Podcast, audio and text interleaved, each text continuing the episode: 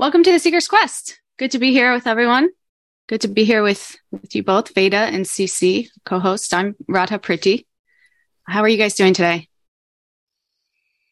I'm good. I'm in an ancient Indian city called Hyderabad. It is. It has many beautiful traditional temples, and uh, it's a place. It's one of the top Indian institutes called the Indian Institute of Technology. So it's a place where it's a top-notch science, but almost all the faculty here are from a the top faculty here are from an ancient uh, devotional uh, tradition called Sri Vaishnavism.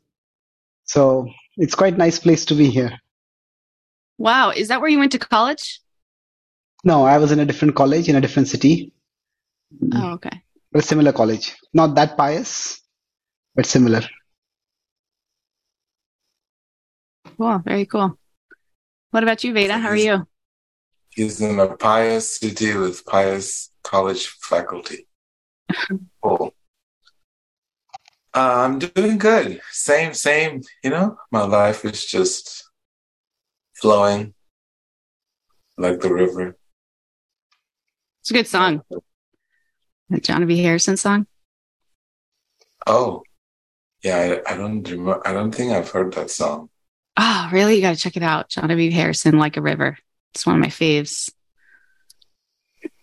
Hmm. Yeah. How are you doing? I'm good. I'm still in Nashville. I leave today. Um, I had a nice experience here. I got to catch up with Cindy and I got to go to this um, mastermind business conference thing, which, you know, I've never been very interested in business. I'm always, I've always been a little bit more like I liked engineering. I liked working for the government, uh, for the defense system. I was more like mission based in that sense.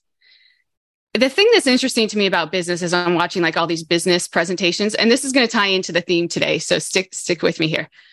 The thing that's interesting about business is it's like in engineering, it, it's kind of like engineering in a sense. Like in engineering, it's like okay, this is your playing field.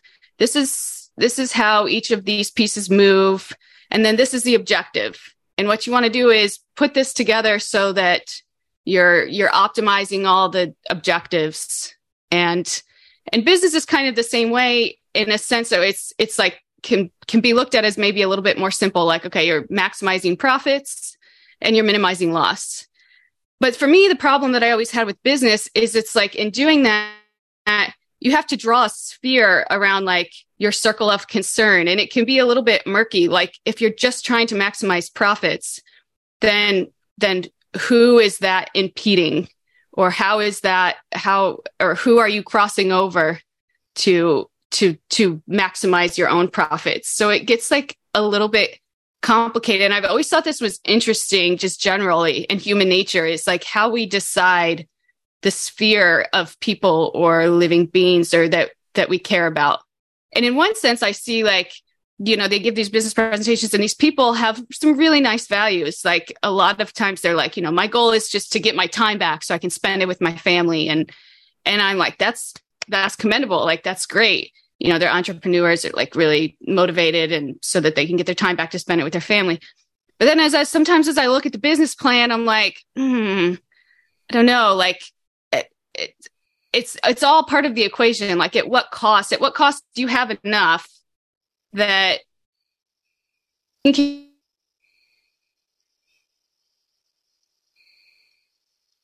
maybe is hurting somebody else's ability to be with their family like so just in just like it's an interesting equation. For me the question was never like it's never like oh it's difficult to to maximize profits and minimize minimize um losses. What's difficult is the decisions that you have to make in the meantime in determining like your sphere of what and who you care about and what you're willing to do to, to make those profits. And it's like um, and putting together a business plan for me i feel like that would be the most difficult and like crucial part is like okay if i'm if am i making money off of this person hurting? Because if so i'm i'm not really willing to make that decision. So it's um and so it, I was that's kind of been my reflection this week. But then what we're going to talk about today is um, kind of related in in vegetarianism in a spiritual practice, and it's kind of related in that you know it's the same thing that we kind of as humans, and and in one sense we have to because it's practical. You have to make a sphere of like where you're going to put your love and your care, uh, because it's not practical to do that for necessarily every living being you come in contact with. But at the same time, it's it can also be very polarized when we talk about vegetarianism like when we have we have billion multi-billion dollar industry off of like domestic animals like having pets and and then at the same time we don't so much have a problem like eat killing pretty pretty brutally um and eating animals. And so it's just where we draw the line and and in terms of our sphere of concern and what that means and what we kind of turn away from and and act like we don't see for our own convenience it's all it's all very interesting um, decisions we make. And it's not always easy. So i'm also not discounting because regardless of what we do we're we're going to hurt some i mean you know we drive in a car we hit animals on our windshield. So it's like anyway these are my reflections. What do you guys think? That's quite a good amount of thought about business. In many ways, you could say the Bhagavad Gita is it's not just a philosophical book, it's an ethical book. And in one sense, philosophy is a philosophical wisdom, you can say, is a tool for ethical discussion. Mm. If you consider that the Gita is spoken before a battlefield and then should we fight should we not fight last time we talked about oppenheimer and how what is a lesser evil to choose so in the uh, in the yogic tradition this word is used word, is used for individual kshetra kshetra means the influence that we have so if i'm an individual it's my area of influence hmm? Now we could go into sphere of influence. We could say now it could you could use it whether it's sphere of influence in terms of control. I have some control. I don't have any control. I have little control. That we'll get into that. But the point is that while we cannot have unlimited concerns, if we have, we will be overwhelmed. But then to have no concern at all, anything beyond ourselves, that is also not healthy. So you could say that if we have a pendulum, we have total self-centeredness. Mm, that is definitely self-centeredness or selfishness is definitely unhealthy. But now, if we go to the other extreme, so we, we are caring only for ourselves. So I won't say the opposite here is, is of selflessness. It's more of self self rejection you don't con- no concern about yourself at all so in between we find a balance of concerns so self and others. So who are the others we are going to be concerned about? And how much are we going to concerned about the others? And that is so you could say too much self concern too much too little, and there's a balance in between. So overall, if you see now vegetarianism at one level, like I said, this, I'll make one more point and then we can have a discussion. That see, there is ethical discussion and there is a philosophical foundation to the ethical discussion. Ethical discussion, and then below that there is a philosophical foundation to that discussion. Now, often we use this word i have my view and you have your view but under the view we have a worldview hmm? And if the two worldviews are different then there cannot be even a reasonable discussion about views. So we need to actually look at the worldviews. So i don't want to absolutize here but in the west while there have been many different worldviews but generally, the worldview was that human beings exist in one sense above nature. Hmm? This is the idea, what is often called as human exceptionalism. Exceptionalism means that we humans are exceptional. So this, to some extent, comes from the Judeo-Christian idea that uh, that God, that man is made in the image of God, and that God sends His only begotten Son to deliver human beings. So the idea is that hmm. that we are above nature. So nature is under our dominion. Nature is meant for our pleasure. So the relationship is that it is meant for our our control, our pleasure, our service, our pleasure. So whereas in the East, now again the East is also very broad. But the East, it is in one sense understood, yes. You could say humans are above, but you could say there are all living beings. Now, mm, this is a pathetic excuse for a dog or a cat or whatever this is. Hmm? but whatever, so but if you have other animals, if you have a snake, you have a tree, so it's understood that we are all parts of the same cosmos. As humans are more evolved. So the understanding is that we are all all our souls in different bodies. So this leads to a a more a vision of empathy of connectedness that in one sense it's not that we are all just nature yes we all have spiritual bo- bodies we have spiritual beings but we are in material bodies so that's why here the relationship is more of harmony harmony then of of um, exploitation or taking for one's own pleasure or one's own enjoyment. Okay, so what you're saying is we because we have different worldviews in the West than the East. This is where you kind of started with like we can't even have a reasonable conversation unless we agree on a common worldview.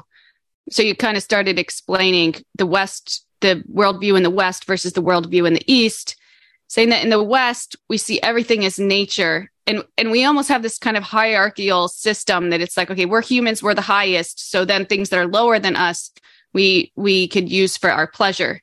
Whereas in the East, there's more of a recognition that all the living beings ha- have souls in different bodies. So it almost is like an equalizer right off the bat. And in that way, the objective is more harmony between those souls. The focus, I guess, is more harmony between those souls as opposed to hierarchical. I use what's below me and then what's above me uses me Yes. like that. you know the most beautiful verses. Veda, maybe I think this is also your favorite was 518, the Bhagavad Gita. Maybe you would like to speak about that. The Panditaha. Or if you have, uh, you have something else to speak, you can speak about that also. Mm, Go ahead, Pandita Samadarshina. You go ahead. Yeah. So Panditaha, the idea is a wise person, Samadarshinaha, equal vision. Uh, it seems interesting. The equal vision is towards all living beings. Sama, sama is equal. Darshinaha is to see. So it's equal vision towards all living beings. We often talk about the human family. That's good to talk about the human family. That is at least better than talking about you know, my my race and your country and this and that kind of that kind of sectarianism. But even bigger than that is to see that we all of cosmos is one family. Vasudhaiva Kutumbakam, that's the verse. So all living beings, we see them equal vision with equal vision because we see them all as spiritual beings. And this is a it's, a, it's equal vision with great level of inclusivity. So it's a philosophical way of rejecting the idea of the the other living beings are meant for our gratification, our pleasure, our service. That no, we are all ultimately on the same journey of spiritual evolution. Even the animals, even the uh, non-human beings. mm, so in fact, uh, previously the word subhuman beings was used. Now it is non-human beings rather.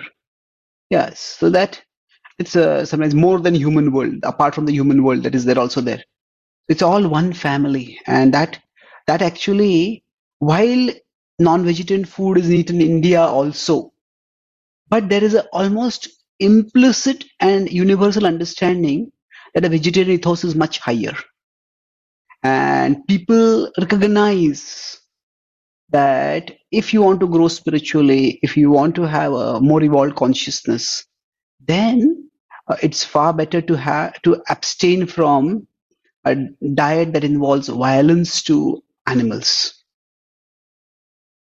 Yeah, you know, it's interesting because on one level, we get this in our society, like that in the human, with humans, we should all be equal. You know, we've had different like times in our history where, where certain groups of people have fought for more equal rights, like on the basis of race or gender, like that. So we can feel it if we're not equal and we feel that it doesn't feel good.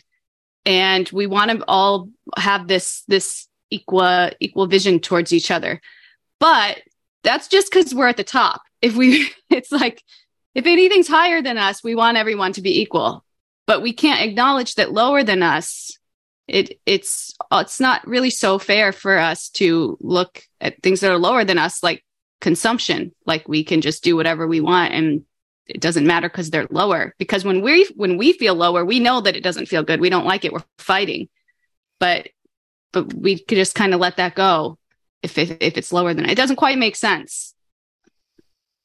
Yeah, true. Whether you want to say something? Yeah, very big topic. It's a very beautiful topic. I encounter quite a uh, a broad array of opinions on this topic. So my outlook at this is is really uh, what people eat is their expression, is their template of expressing where their consciousness is. And I've noticed um, when we claim to be vegans, vegetarians, we're also killing. And those people who are eating meat, they're also killing. So it's not that we're killing less than them just because we're vegans or vegetarians. So it's the same, uh, it's the same killing. We're still taking a soul, but to be conscious of what we're doing and how what we eat has certain level of consciousness. I think that makes a huge difference. I know, I know for an example, I used to have a vegan cafe in Atlanta and people used to always come in and, and want to argue and debate. Why are you giving them honey? Because honey is the labor of millions of bees and you're torturing them and they're becoming more and more extinct and they would go on and on and on. So much so, I didn't have such valid arguments to refute them. So we stopped serving honey and we started serving jaggery. But there are a lot of people who are very, very deeply conscious about this topic. Okay. And I think instead of taking a philosophical stand or a moral stand or an ethical stand, I think the stand should be about conscious eating and nonviolent consumption of food. Minimize the impact of harm that we cause on other beings and on the planet. That's beautifully put. No. Okay. Yeah. Can I respond to a few points? Because you've got a lot of discussions, a lot of points for discussing. So this whole point of conscious eating yeah i ultimately in one sense whether it is ethics or it is philosophy. Its whole purpose is ultimately to elevate our consciousness. I can mm, i can do the right thing but if i'm doing it for the wrong reason mm, if somebody is vegetarian but their concern is not for uh, animals, their concern is to parade their moral superiority over others, then that kind of vegetarianism is not very helpful. It's um, they may not be harming animals, but they are trampling over other people. They're using their their their ethics is just becoming a social cosmetic for their superiority. Like people, we have cosmetics they wear to look good. So ethics just is a way for looking good in people's uh, eyes. So yes, elevating our consciousness is what is the most important thing. And if you see the Bhagavad Gita also speaks philosophy, it's not just uh, idle philosophy. It is philosophy that can help us think more deeply, act more compassionately. And in that sense, this elevating our consciousness is the most important thing. And conscious eating is uh, actually an expression of either the consciousness that is elevated or a consciousness that seeks to be elevated. It understands that this kind of eating it is it is either an expression of an elevated consciousness already that, that person is aware of the of what they are doing or it is it is striving for seeking elevated consciousness hmm. So i have a few more points to respond to what you said but if you would like to say something or rather you would like to say something you can please go ahead Do you have something, Veda? You go ahead and then we'll share. Okay, sure.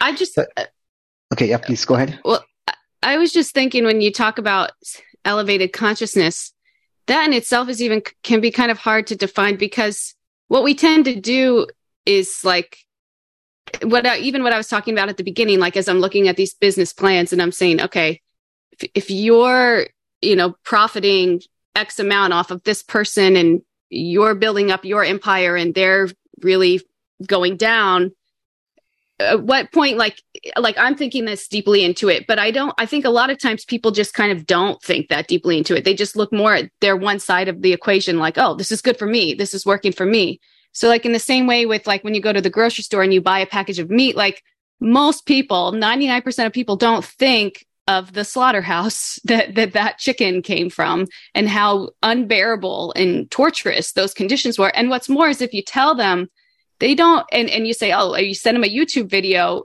they're not going to watch it. People don't want to see that. So it's like in that way, they're almost their consciousness, they're kind of protecting it by like almost like living in denial.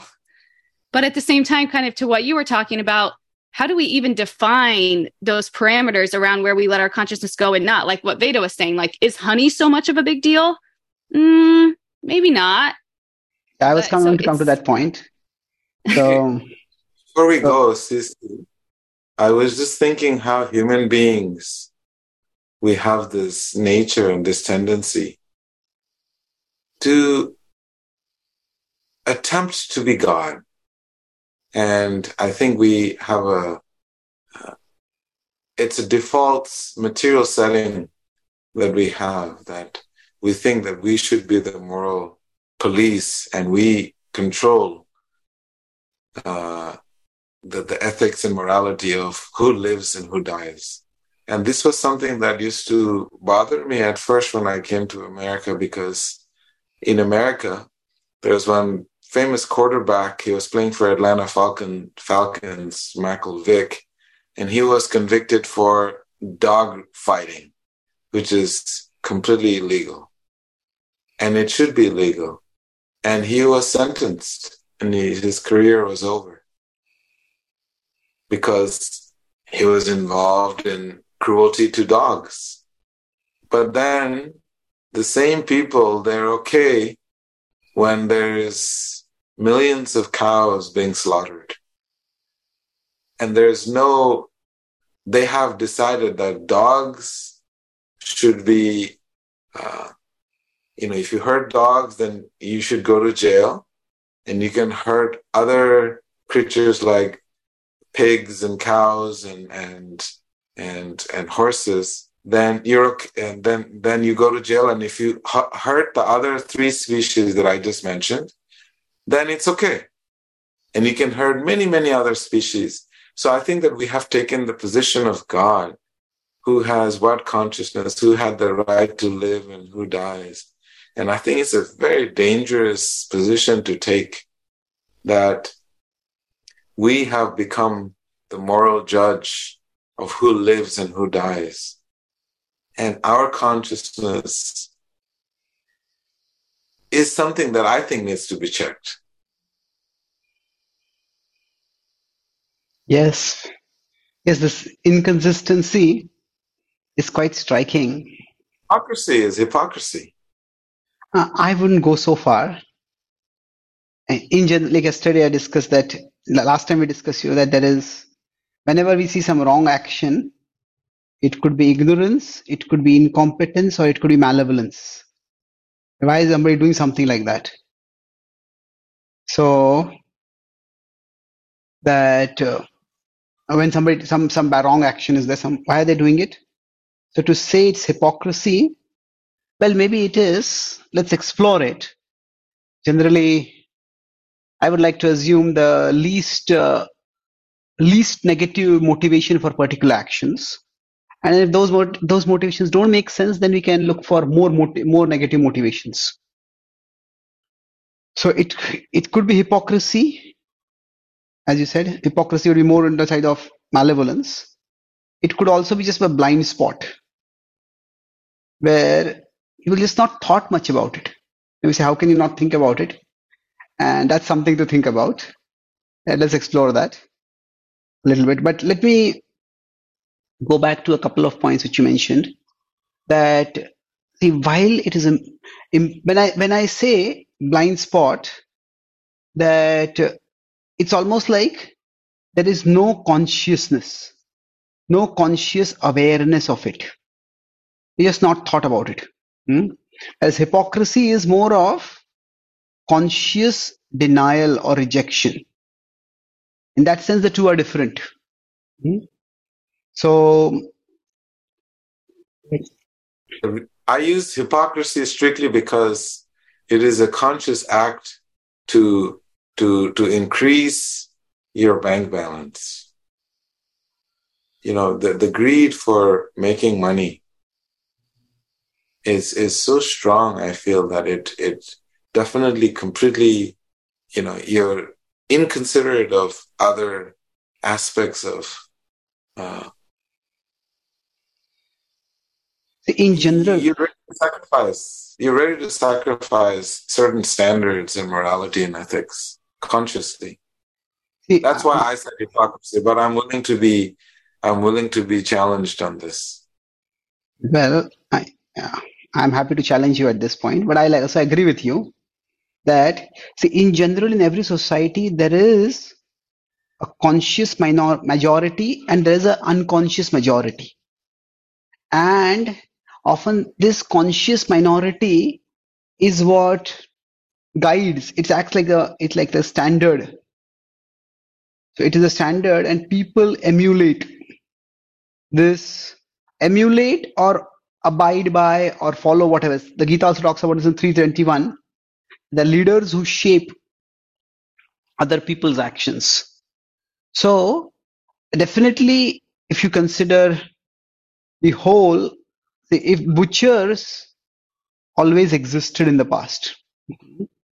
Throughout human history, there have been people who wanted to eat meat, and there have been people who are ready to kill animals for eating meat. But from individual butchers to what like industrialized slaughterhouses, it's a huge difference. Hmm?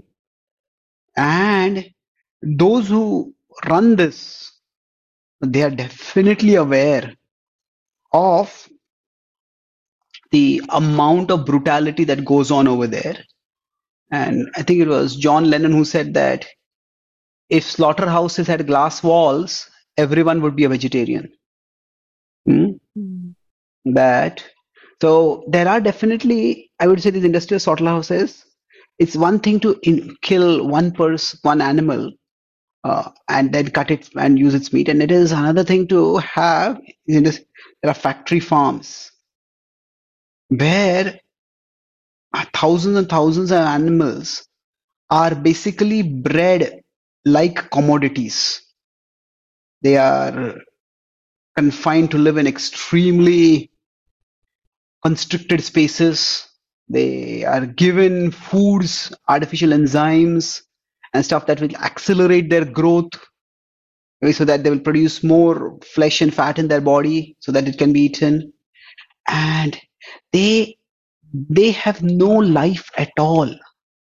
They just they exist so that they can become more and more edible food, mm, more palatable food. Cows are, for example, they are uh, in, injected with chemicals so that they will breed more cows, or similarly with various animals. Uh, so the point is that this is definitely extremely brutal. So what you said is this is not just hypocrisy. I would call this brutality. Hmm? But the people who are aware of this is a minority. Most people are not aware of it. And the people who do become aware of it, they definitely the, so so they definitely as they become aware, they they rethink their choices. So when I say this is degraded, it is the scale. Scale is far more.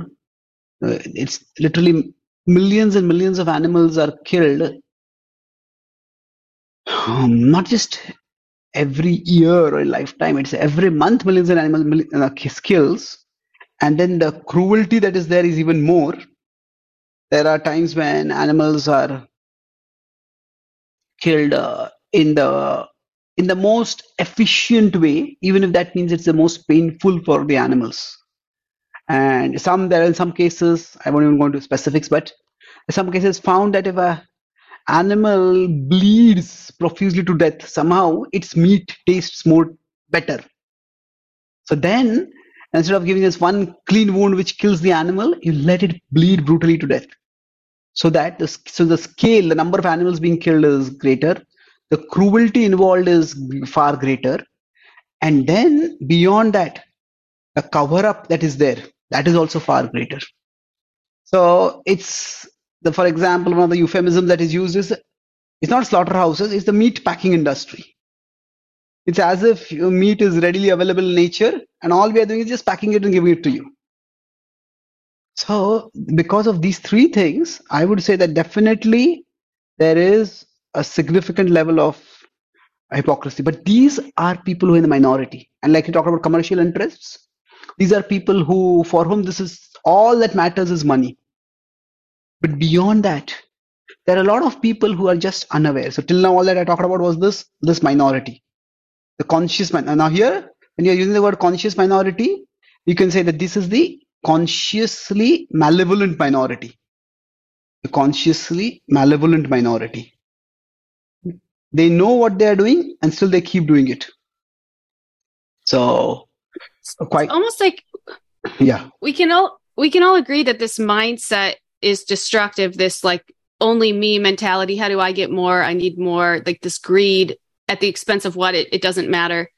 But i like what you said at the beginning too where like it's nearly impossible to to i mean you can't consider everything or you just literally won't do anything. Like i said like even driving a car you're you're killing bugs on your windshield or serving honey at a vegan restaurant or so it's like how do we find that reasonable center and and make decisions from that whether it be business decisions or decisions for our family or decisions of what we're going to eat how do we how do we do that without going down an endless rabbit hole of uh, you know make almost being paralyzed because we don't want to hurt anybody but at the same yeah. time reasonable way of living that because the definition of good consciousness, I mean, you could take that so high.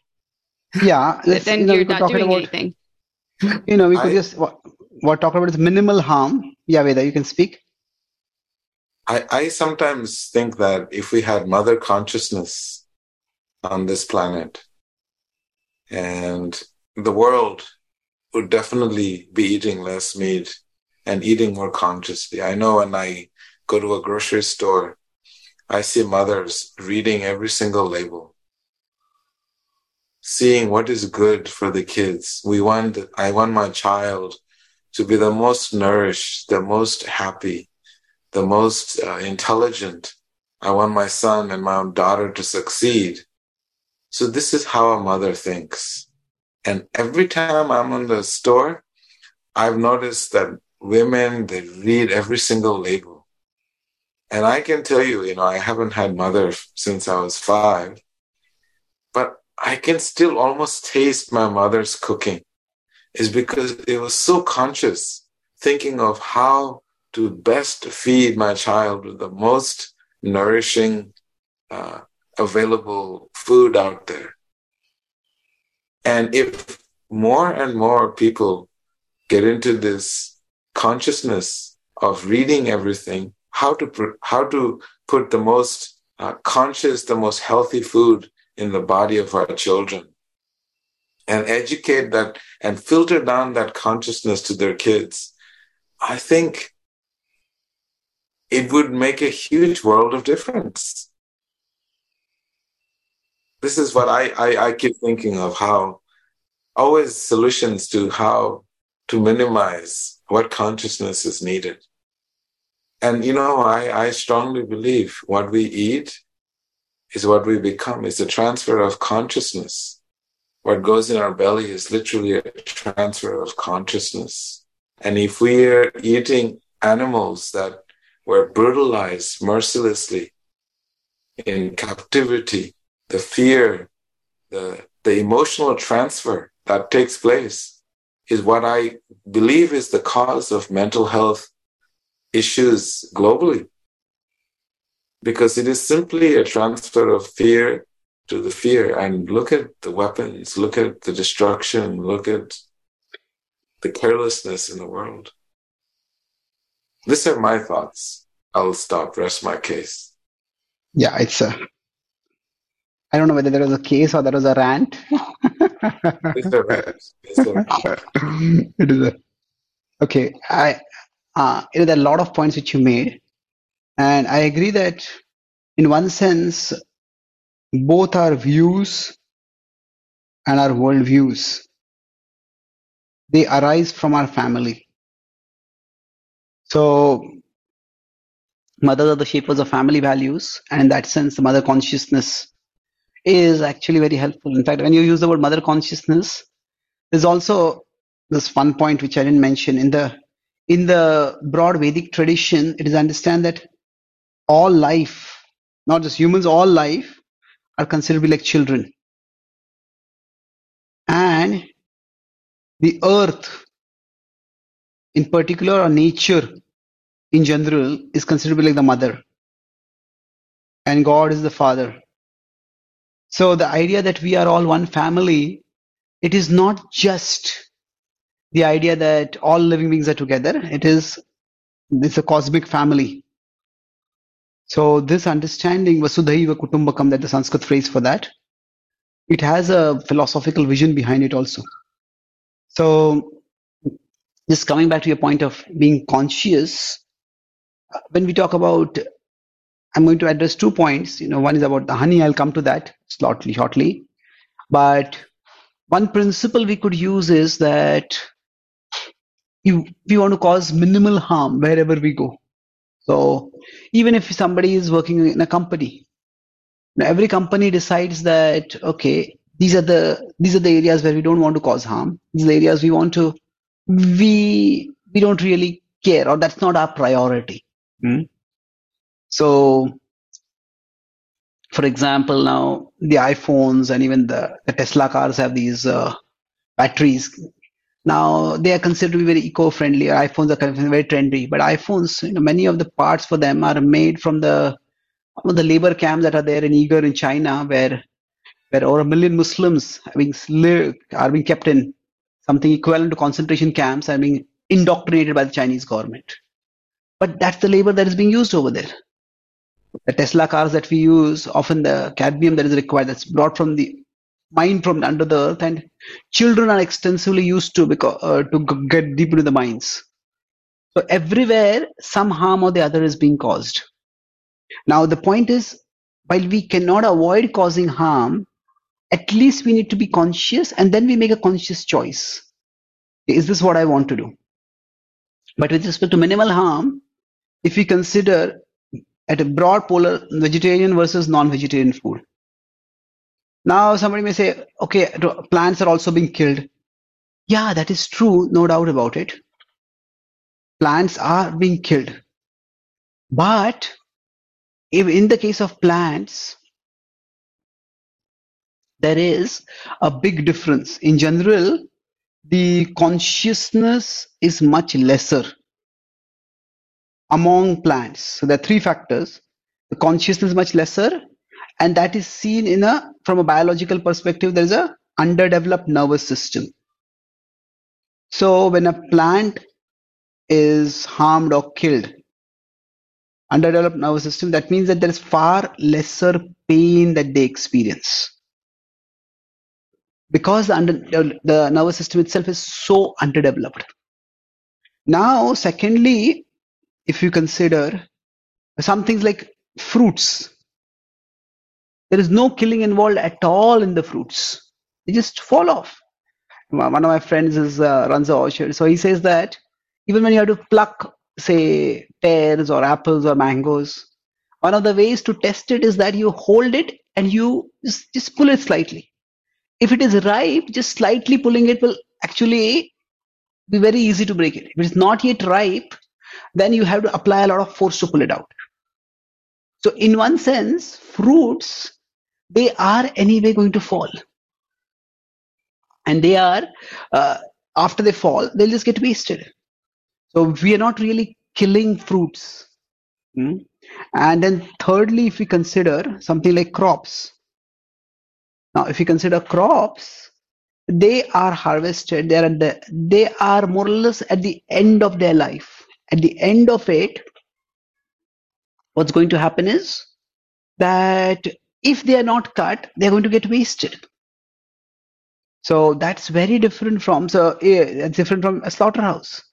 So if you consider if you have a child and the children the school says that we are going to take our children for a field trip. Okay, where are we going? They say that we're going to a harvest festival. So at that time, the idea is that people go there, the mood of celebration. Every every agrarian economy has a mood of has some songs and some celebrations and some rites. It's a moment of celebration, of gratitude, of joy when nature has given its bounty, uh, and we are receiving it so a field trip to a harvest festival is something which any parent will be happy. But compare that if the school says we are going to take, our, take children to a slaughterhouse. How many parents would want children to go there? So why? So we we implicitly understand that there is a difference in degrees between the amount of violence that is created involved. So, animal in the killing of animals, there is far greater violence. In the in the consumption of vegetarian food, there is violence, but there is there's some case sometimes there is very less violence, sometimes there is no violence. You consider when animals are killed, it's not that animals are killed when they are grown old and they're on the uh, they're on the they're anyway about to die. They are killed when they are at the peak of their life, when they're, when they're young and they're healthy most of the time. That's what happens in slaughterhouses, at least, when there are industrialized slaughterhouses. So the, the harm in non-vegetarian food is much greater. I already mentioned the cruelty and the scale and the cover up, but this is some this one principle we could use, the principle of causing minimal harm. Uh, I want to talk about the honey honeybee part, but any comments on this?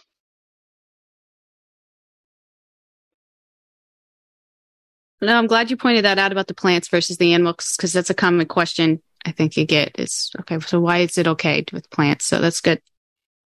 Yeah. So I now, like yeah, go ahead. I like, this point. I like this point because it is the closest thing to Mother Nature. When we talk about eating, eating something that she's directly providing, there is very minimal uh, uh, human fingerprints. There's, you know, it, it's not going through a chain, then it is extremely healthy. We always try to eat whole foods. I always encourage people to make their own gardens because not only is it healthy, but it's also therapeutic. It's more direct. Mm. You know, hmm. all the everything that you eat, I don't know how long it's been sitting in the packaging, in what temperatures, and this this this uh, food just you pick from the tree and eat. It's just like here is Mother Earth giving you something to eat. Here is all the candies, all the fruits. You know, I consider fruits like the candies. You know, whatever sex you want. You don't have to go to Hershey's factory to eat from the factory and all kinds of uh, additives and things that are made just to get you more intoxicated. Exactly. So eating. you might like this. Well, there's food made of plants and there's food made in plants. So in in industrial plants and made by natural plants. So it's far better to eat food that is made of plants than food that is made in plants. That was a good one. That's really quick. I love it. yeah. So I think this is also a good example of nat- of as awareness is increasing, more and more people are turning toward natural foods. Mm-hmm. So um, I have a whole article. In fact, at one time I plan to write a book on vegetarianism in general. I talk about you know how how your food how the food that you eat can help the world. I use the acronym HELP that we won't have time to go into all of this, but I'll just mention this and we can discuss in future. From a health perspective, there are lots of surveys which actually very clearly indicate that vegetarian food is far better than non-vegetarian food. Especially if somebody gets a heart attack, then the first thing they're told is give up red meat. So by the food that we eat, we are we are improving our health and second is we are actually envi- improving the environment because what happens is that if this much land is required to feed one one non-vegetarian person. Then actually in that much same land if you consider so let's put it this way that same land can put feed nine vegetarian people. Why? Because when the food is non-vegetarian, it actually goes through animals and it made into flesh and then it comes to humans. And when it goes to animals, that means the land can be used either for agriculture to make grains for humans or the same land can be used to make fodder for animals. But if it go- goes to make fodder for animals, then most of the food that the animals eat that is excreted through their body and only a small part of it becomes edible flesh. So, actually speaking, for the environment itself, uh, um, vegetarian food is very good. Now there is so much awareness of climate change and environmental challenges, but there is a huge emphasis on avoiding carbon. But actually, meat, avoiding meat could actually benefit the environment much more and in a far more intrusive, far less intrusive or disruptive way. And then the third is livestock. That I we this is what we discuss mostly that the animals who live and are to die just so that they can we can have some food that tastes good on our tongues. That is um, all that brutality can be avoided. And the last part is poverty. That actually now environment and poverty are slightly related the same point which I mentioned earlier about the same amount of land, if it's used to make fodder, then it can feed far lesser people. But if it's used to make food for humans, it can feed far greater human beings. So actually speaking, if if the whole world turned vegetarian, we would have no food shortage at all. I think the FAO, Food and Agriculture Organization, they said that we can actually with the existing land resources that we have we can feed five times the human population present human population if we just use the land resources properly so we could actually just by every bite that we eat we can make a difference in in not just for the animals that are being killed, but for a far, far bigger level. So this is an example of expanding our consciousness so that we can be more aware of what we are doing and how we are acting. Wow. Okay, we we only have about five minutes left. After okay. listening to you both, um, I, I have some uh, conclusions. I think of like my my opener for the original story and this in terms of kind of okay. building a business. Can I just make one and, point about the bees before I conclude? yeah, please do. So see, hmm, I won't be able to address it exhaustively. See, there's vegetarianism and there is veganism. Now, vegetarianism is right. That's why I talked earlier about it's not just a dietary choice, it's not just an ethical choice, it's actually a philosophical choice or a philosophical worldview. So this arises from a worldview, at least in the East, vegetarianism arises from the worldview of harmony. Harmony means that different living beings live in cooperation and every living being contributes to another living being. So, say for example, the idea is that if you consider cows, now some people say they don't take cow's milk also because it's meant for her children. Yeah, it is meant for her cows, but it is not meant only for her cows. Actually, a cow produces, especially a cow that is taken care of uh, in a loving environment, a cow produces more milk. So cows and humans, if they are one family, then there in a family there is loving give and take. There's loving reciprocation. So in nature also, the specific word in biology uses symbiosis, where two organisms not only live together, but they contribute to each other. Now there are there are certain versions of certain certain species of cows and bulls which can live in the wild. But relatively speaking, cows are tender animals and they need human care. So cows and humans living together, humans take care of cows and cows take care of humans by uh, cows reciprocate by providing milk. So this is the idea of harmony. Whereas veganism, uh, it often has the idea of segregation rather than harmony. That we humans should not be taking anything from the animal world. Now, it is true that nowadays, when milk is produced, it is not given lovingly by a cow. It is forcibly extorted. And that's why we have the dairy industry. That is a different issue. But in nature, in principle, we don't need segregation between living beings.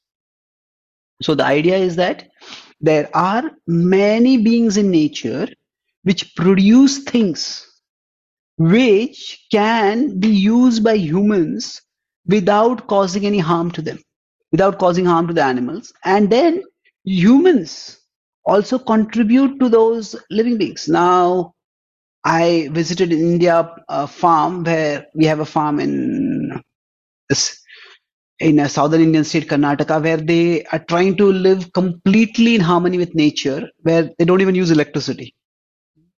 So they said that when they have honey harvesting, what they do is in normal honey harvesting, the honeybees are just considered producers, and then either you you, you use burn to fire to drive them away, or use something chemicals to kill them or whatever. But here there is a harmonious way in which certain natural fragrances are placed around the honeybee, where a honeybee is primarily, uh, where, a, where honey hive is. And on seeing that fragrance, the honeybees one by one, they just fly away from there. And they go to another place and they build a honey hive over there. And then the earlier honey hive, you can use that, you can use the honey from that. And actually speaking, in some ways they the honeybees that produce more and more honey sorry the honeybees that produce more and more honey they actually live longer. So if if in one sense the honeybees they just stay on one honey hive throughout their life then they don't live longer. It's like we when we do exercise our body is healthier. So producing honey in, in some i'm simplifying a complex eco, uh, ecological phenomena. It's like a bare bones explanation. But the idea is that we should not eat honey at all or we should not take milk at all we should not take any particular any animal product at all that it almost segregates animals from humans. And what we want is not segregation, but harmony, but cooperation, reciprocation. So that is where, uh, that is where if we have a more refined consciousness, a more aware consciousness, then we we can look at this harmony in harmony and reciprocation in nature. Now, is this the way honey is produced today? Well, hardly ever. But can it be produced in that way? Definitely, it's possible. So that's that's one point about segregation versus cooperation. Oh, that's a beautiful point. Also, I'm glad you you mentioned that. That makes it a lot more clear. Thank you. So, Veda, you want to add any last thing before we finish? Uh, other, you can summarize otherwise. Yeah, it's nice. There's so much to say, but we are out of time. But I would just take one second to say that even those who are mothers, they know that their body, you know, the divine is so kind that it provides this beautiful nourishment for the child through their bodies. And it always provides in access. And therefore, even humans, they have a first-hand practical experience that, you know, they're such loving towards their kids, their body just produces this food for the children.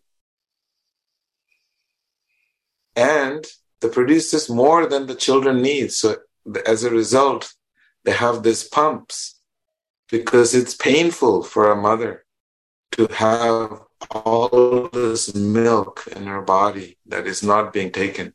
So they have to use pumps to take it out. So mothers know this principle. And cows, similarly, I know in Gitanagari, when I went there, I see, you know, the calves cannot drink. The udders are so big, so much milk. So then the, the cow herds, they go and they just beautifully milk the cows with such affection. So it's a very beautiful uh, experience that all mothers can experience this. And all humans can go to a farm and see, especially in Gitanagari, this farm in Pennsylvania, where they have this loving care for the cows. okay, I'm done. Hmm. Thank you. So nice. So yeah, you do know, I, I, You can, you I can was just- Yeah, please go ahead. Well, when I came into this, I'm, you know, got in this transitional phase of like I was doing engineering, designing nuclear submarines for the Navy. And I was always very comfortable with that because the working for the government, it was actually great. Like it was safety is a priority, taking care of the sailors, um, being clean and, and, and you could argue any of these points and say, Hey, we need this resources to do this. And they would provide it. Like it was just, it was very mission based, very clear like that. And working for a for profit company was always kind of uncomfortable for me, like I said, because then you kind of have to make these decisions. But what I've got after talking about all this and listening to this wisdom is like if I were going to build my own company or business, it's it's unrealistic to think that that everything needs to be it, everything will be completely uh, harm free to to anybody. Like with your examples with the cell phone as you kind of break it down and you look at the different pieces and where they're coming from and who they're working on and who's working on them there's going to be some some questionable things going on. But if you don't if you use it as a reason to not act in this world then you could really be you could ha- you could be missing the opportunity to make a great contribution. And it's a little idealistic to think that everybody is going to be at that level of consciousness where, I mean, ideally, we could all be at that level of consciousness where that's not happening. But the reality is, it's just, that's just not the level of consciousness that we're at. So if we want to make a real, if we want to still be able to contribute and influence other people and maybe try to make some kind of impact on the collective consciousness, best we could do, like if I, if I'm going to build a business is like you said, define my sphere of influence that I can influence in that business and then try to inspire people that I'm working with to make steps towards a higher level of consciousness and accept that it's not going to be they're not going to be massive steps. We're not all going to be at this level together. There's it's going to be maybe a, a company that's working with other companies that are at different levels. But what i can do is make sure i define a sphere of influence that i feel like is a pretty high standard and then work with other companies or collaborations that and that I can maybe inspire or influence to take steps higher. Like like for instance, when I did work in that office, my team, we had a team, we all sat together all the time. We talked together, we we became really good friends. And I always ate vegetarian food. And they would at first they gave me a hard time. I was like that weird girl. But by the end, they were like, "Oh, Rachel, you know, we've we've uh we just do meat one night a week now." Like they were making little steps to like and they were into it. They were like excited about it. So it's like, you know, like you were saying with those cell phones, like maybe if you can work out some kind of collaboration where you could influence them to take a step up in the treatment of of their people in the manufacturing part then maybe one baby step at a time we can all raise the collective consciousness if we can all be a little more accepting and uh, loving of, of where we're at that's that's what I that's what I got from all this. Beautifully put. I think you know you. The key is we help people elevate their consciousness. Just think a little bit more and uh, consider this perspective. Consider how you could avoid harming this. So what Veda also said that that ultimately we just want to ensure that help everyone become more conscious about their choices, more conscious about what they eat, how they live, so yes, rather than rather than thinking that we are imposing a particular worldview on anyone or we are doing moral policing of someone, what we are actually trying to do is equip equip everyone with tools, resources for raising their consciousness. So I started. I'll quickly summarize, if you don't mind.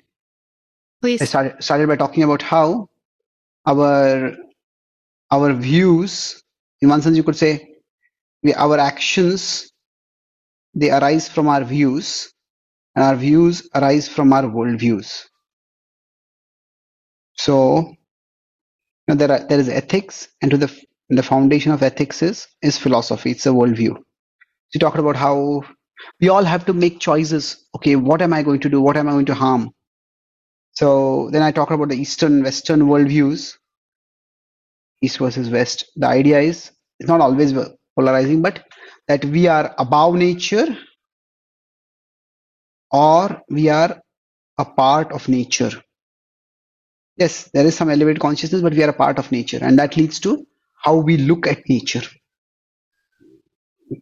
Then we discuss the principle of uh, how the and the meatpacking industry the slaughterhouses how they are actually far brutal than what was in the past in the history. There's a scale, the cruelty involved in it, and the and then the cover up. How so? There's this there's a small minority which is actually shaping the majority. In this case, the minority of vested interests is leading to the majority of people making choices that are the default choices for them, which they don't even think about. And then I talk about the principle of minimal harm, the difference between human human killing non eating vegetarian food and eating non-vegetarian food how the harm is much more in non-vegetarian food. And then this is more or less the last part which we came to was that if we all of us can become a little more conscious about what we do then through that consciousness someone might become a vegan which is definitely we could say many ways better than being a non-vegetarian. But then vegan is so non-vegan non-vegetarian idea of non-vegetarianism is based on the idea of exploitation. Animals are there for our exploitation. But veganism is sometimes based on the idea of segregation. We should have nothing to do with them. But vegetarianism, and we could say almost like spiritual vegetarianism that comes from the East, is based, based more on the idea of cooperation and reciprocation. So that is where we can try to move and we can help each other move forward one conscious step at a time in that direction. Thank you. Beautiful. Thank you both.